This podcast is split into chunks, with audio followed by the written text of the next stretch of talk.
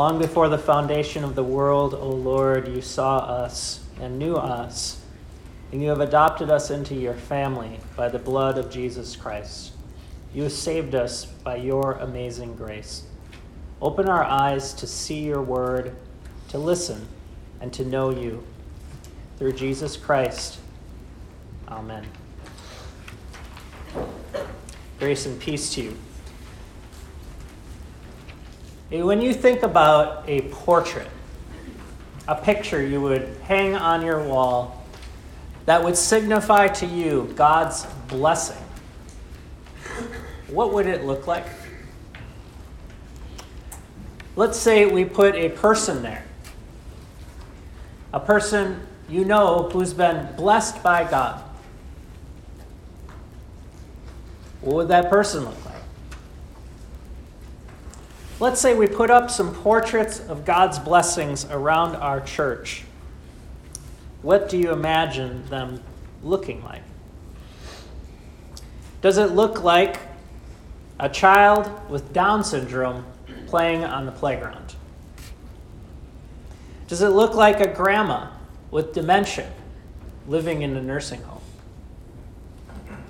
Does it look like a man with muscular dystrophy trapped in a wheelchair? It depends on what you are looking for. This is the third text in a row where Jesus has been trying to teach the people to stop looking outwardly and start searching inwardly. To look beyond outward appearances, to not judge on the basis of opinion or feeling or personality or appearance, and instead judge with his judgment righteousness. Most of the people in Jesus' day were not seeing God's blessings because they were looking for the wrong thing. They were taught that in that picture frame, you should have a Christian who's in good health. You should have a believer who's got a stable income. You should have an elderly man who has a prominent position in society.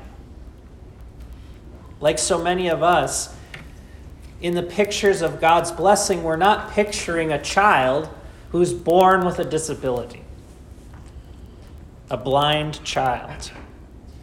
And we're certainly not picturing what comes up in our text a man who's been spit on and had mud smeared all over his face. The disciples see this beggar sitting at the gate day after day throughout the time that they're in Jerusalem at the festival. A man who's sitting there with nothing to offer, not like the beggars we know in America, a real beggar. The beggars you see in India or Nepal, who cannot make a living, who don't have a source of social, a social safety net to take care of them, they're begging for their life.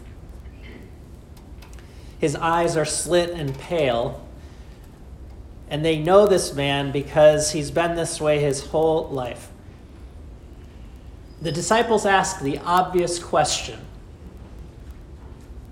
why? The question that they ask is as old as sin. It's the question we find in the very earliest writing we know of that's in the Bible, the story of Job. For 40 some chapters, you have this question of why. Job wrestling with God and the devil. Job asking questions, debating, dialoguing, reasoning, talking with his friends, getting their opinions. And in the end, what does he find out? Why? The disciples put it this way was it this man's sin who sinned, or his parents, so that he was born blind? It wasn't actually the disciples, however, that saw the man first. Who was the first person to see this man in our text? Either you had to be listening very carefully or you have to open up your Bibles to notice that the very first verse said, Jesus saw him. Jesus saw him when no one else saw him. Jesus saw the man for what he really was not just a blind beggar, but he saw the man through and through. Just as Jesus sees Job through and through. Just as Jesus sees every one of you through and through. He doesn't just see your outward appearance, He doesn't see what you see when you wake up in the morning and you look at the mirror. He sees so much more. Every disability becomes for Jesus a rehability, an opportunity. Every suffering becomes a catalyst for salvation. Every picture of something that the world would say is bad becomes a portrait for God's grace. A while back, my family and I were visiting Richland Library. And we went into Richland Library and they had this exhibit on display a bunch of photographs, black and white, and every one of the photographs was of a child, maybe from a age of a baby up to a teenager, with some kind of disability. It was a program put on by Family Connections, and Family Connections is an organization in Columbia which helps those with special needs. There was a picture of a toddler with leaning on crutches, a boy in a wheelchair with muscular dystrophy, a baby with Down syndrome. One of the moms that was interviewed about these portraits said that this way I wish the world could really see my child and not just their disability. Jesus sees the blind man. He sees each of you individually not for what you look like on the outside, not for how healthy you are or how stable your life is or how prominent you have a position at your career and employment, but he sees humans, sinners, in need of his help and salvation.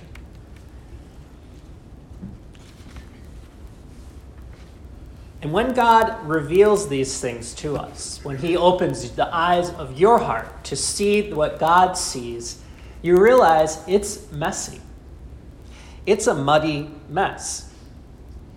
Having said these things, Jesus spit on the ground and made mud with his saliva.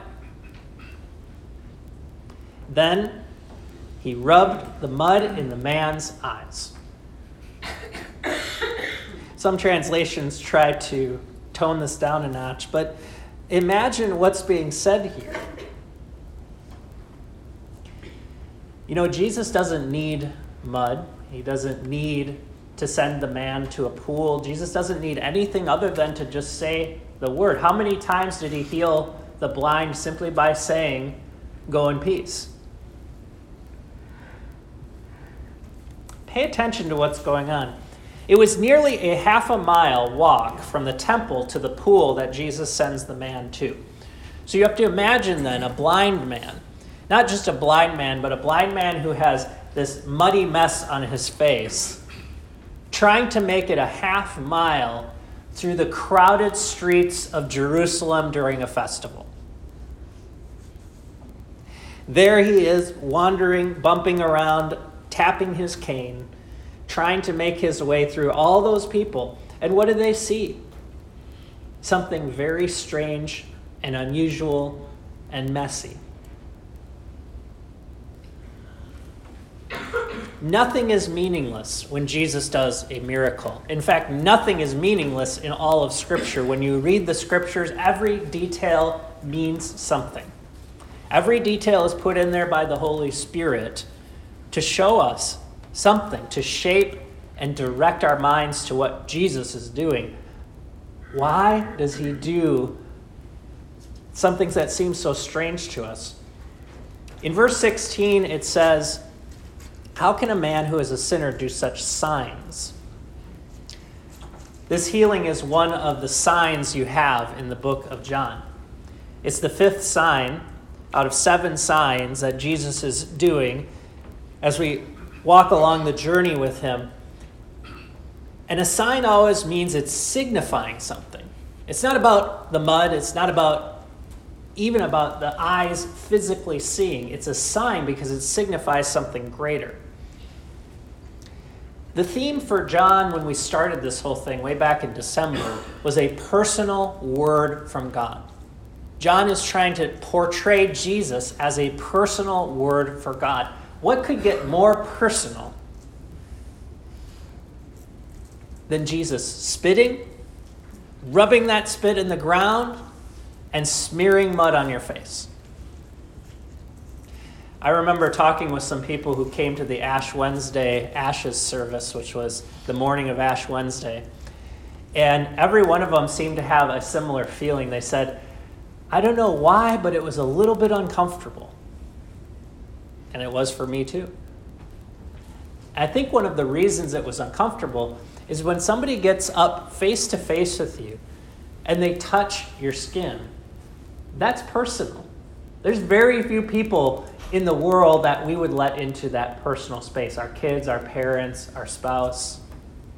And here's Jesus with his spit and dirt rubbing mud in your face. This is a personal word from God. But just because it's personal does not mean it's pretty. It might be yucky. The gospel is personal, but not always pretty. While you see a man with mud smeared on his face, the gospel is teaching you to see beyond that, to see the creator of heaven and earth stooping down into his creation, reaching into the same dirt that he reached into when he created Adam. The creator of heaven and earth, reaching into that, touching our human bodies, which are ashes to ashes and dust to dust, and using the created earth and his own spit in order to heal this man. He's showing that Jesus is the very creator. On the Sabbath, a time when the creation was supposed to rest, realizing nobody's at rest. This creation is not resting, and Jesus has come to bring it rest on the Sabbath by healing this man.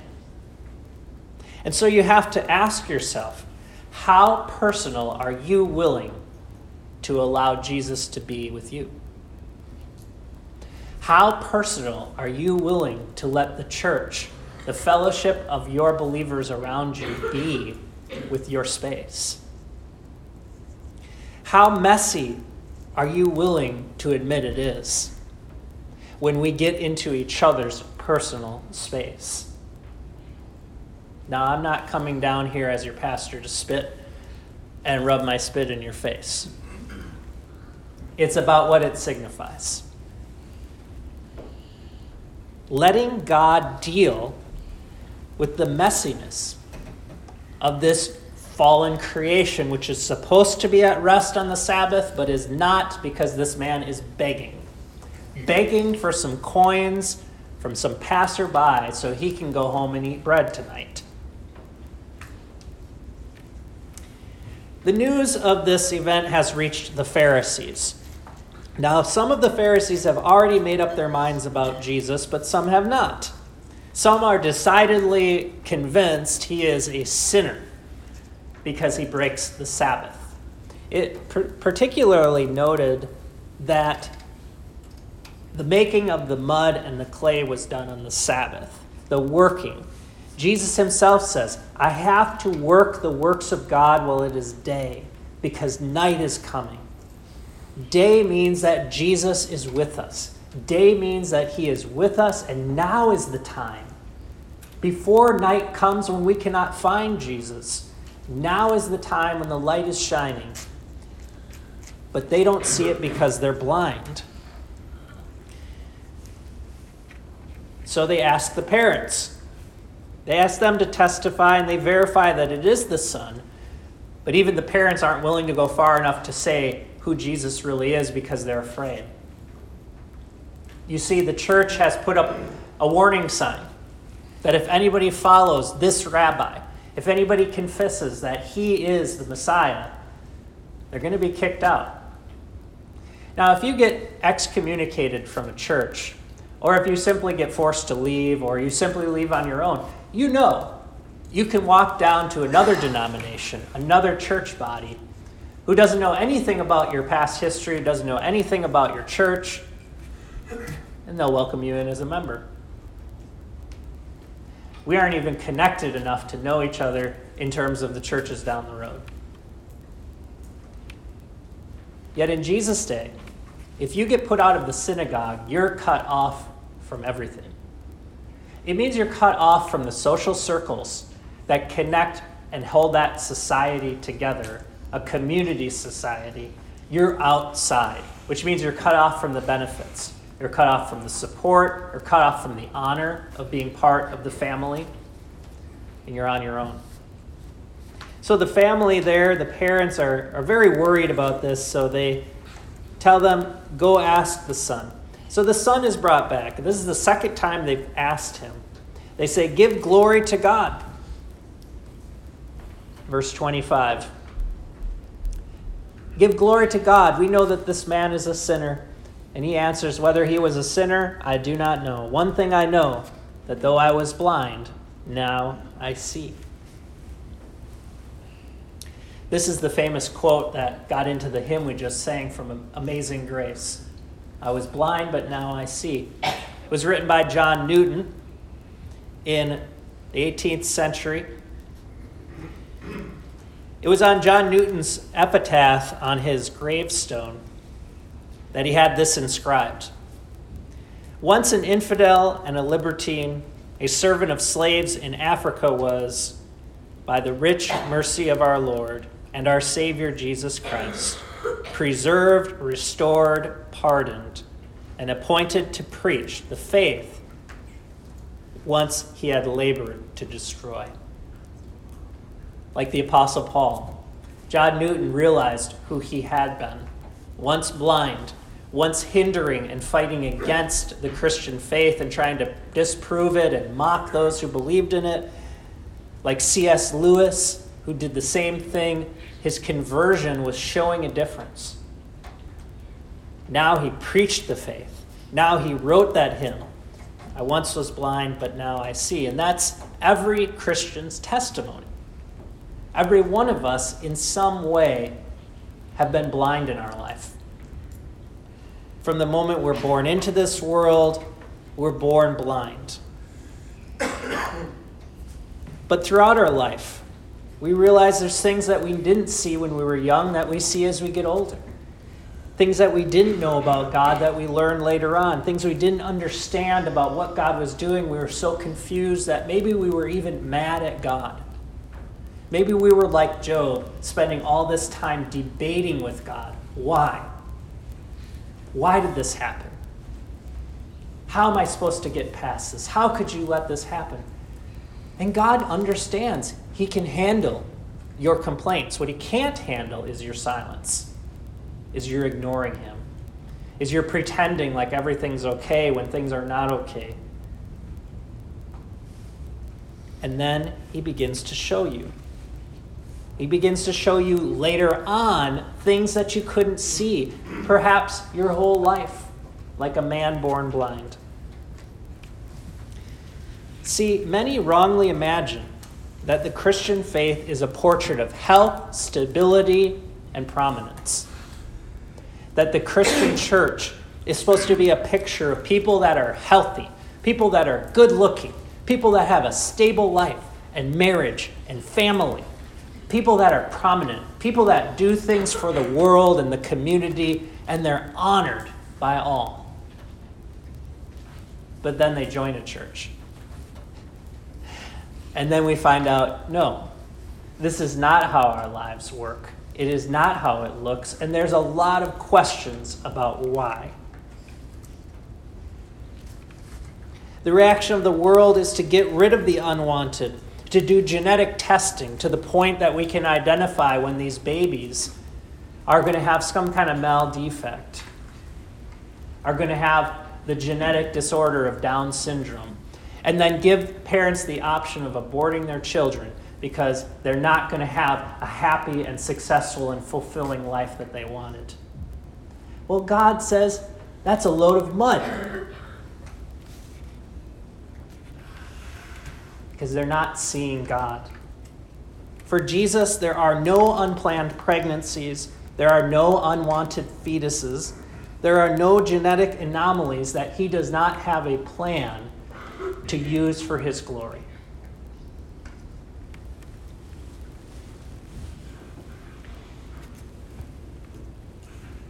They said, How did this happen? And he answered them now the third time I told you already, and you would not listen. The very religious leaders who are supposed to be the ones with the answers now are turning to this blind man who actually is a stronger, more truthful preacher than they will ever be. And he says, Do you also want to become his disciples? I imagine he is almost mocking them at this point. And they mock him back and say, You are his disciples, but we are the disciples of Moses. He says, What an amazing thing! You do not know where he comes from, but he opened my eyes. And they cast him out. He's cast out of the synagogue, which means excommunicated from the religious community and the social privileges that go along with simply begging at the gate. But this beggar becomes a living sign for all of us. All of us were born beggars in sin. There is not one of us who can see on our own. And if we keep trying to see things without God's Holy Spirit intervening, we will never see what God wants us to see. If we imagine life with God is going to be a portrait of something pretty, something that is always figured out and has it all together, we will be disappointed or we will remain blind. Instead, as blind beggars, we become a portrait of a messy, muddy, dysfunctional, disabled group. That's what we are. And if we could only be so blessed as to have Jesus spit on us, to have him rub a messy, muddy sign in our eyes, to send us to a place where we can wash. And there's a time when you just need the mud in your eyes because you're not seeing.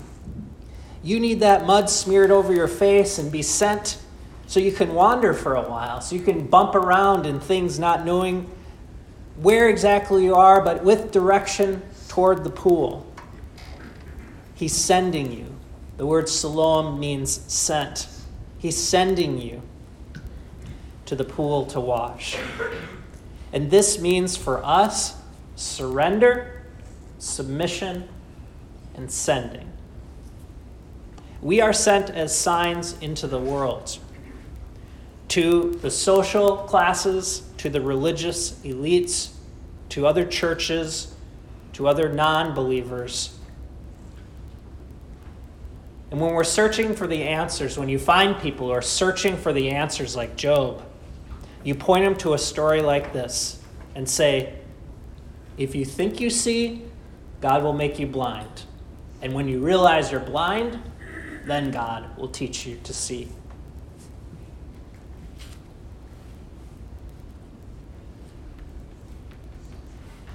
Ask any parent who has ever cared for a loved one with a disability. Maybe you have, or maybe someone you know has cared for a loved one with a disability or disease. I think this is one of the reasons I became a pastor. One of the ways I learned to appreciate helping those who are different was every summer when I was growing up, my parents would take care of my aunt who had Down syndrome. Now, taking care of a child with Down syndrome is not an easy job. My grandparents needed a break because they were taking care of her every day. So for a month or two, they'd get relief, and my parents would take in Mary Beth. And I grew up those summers.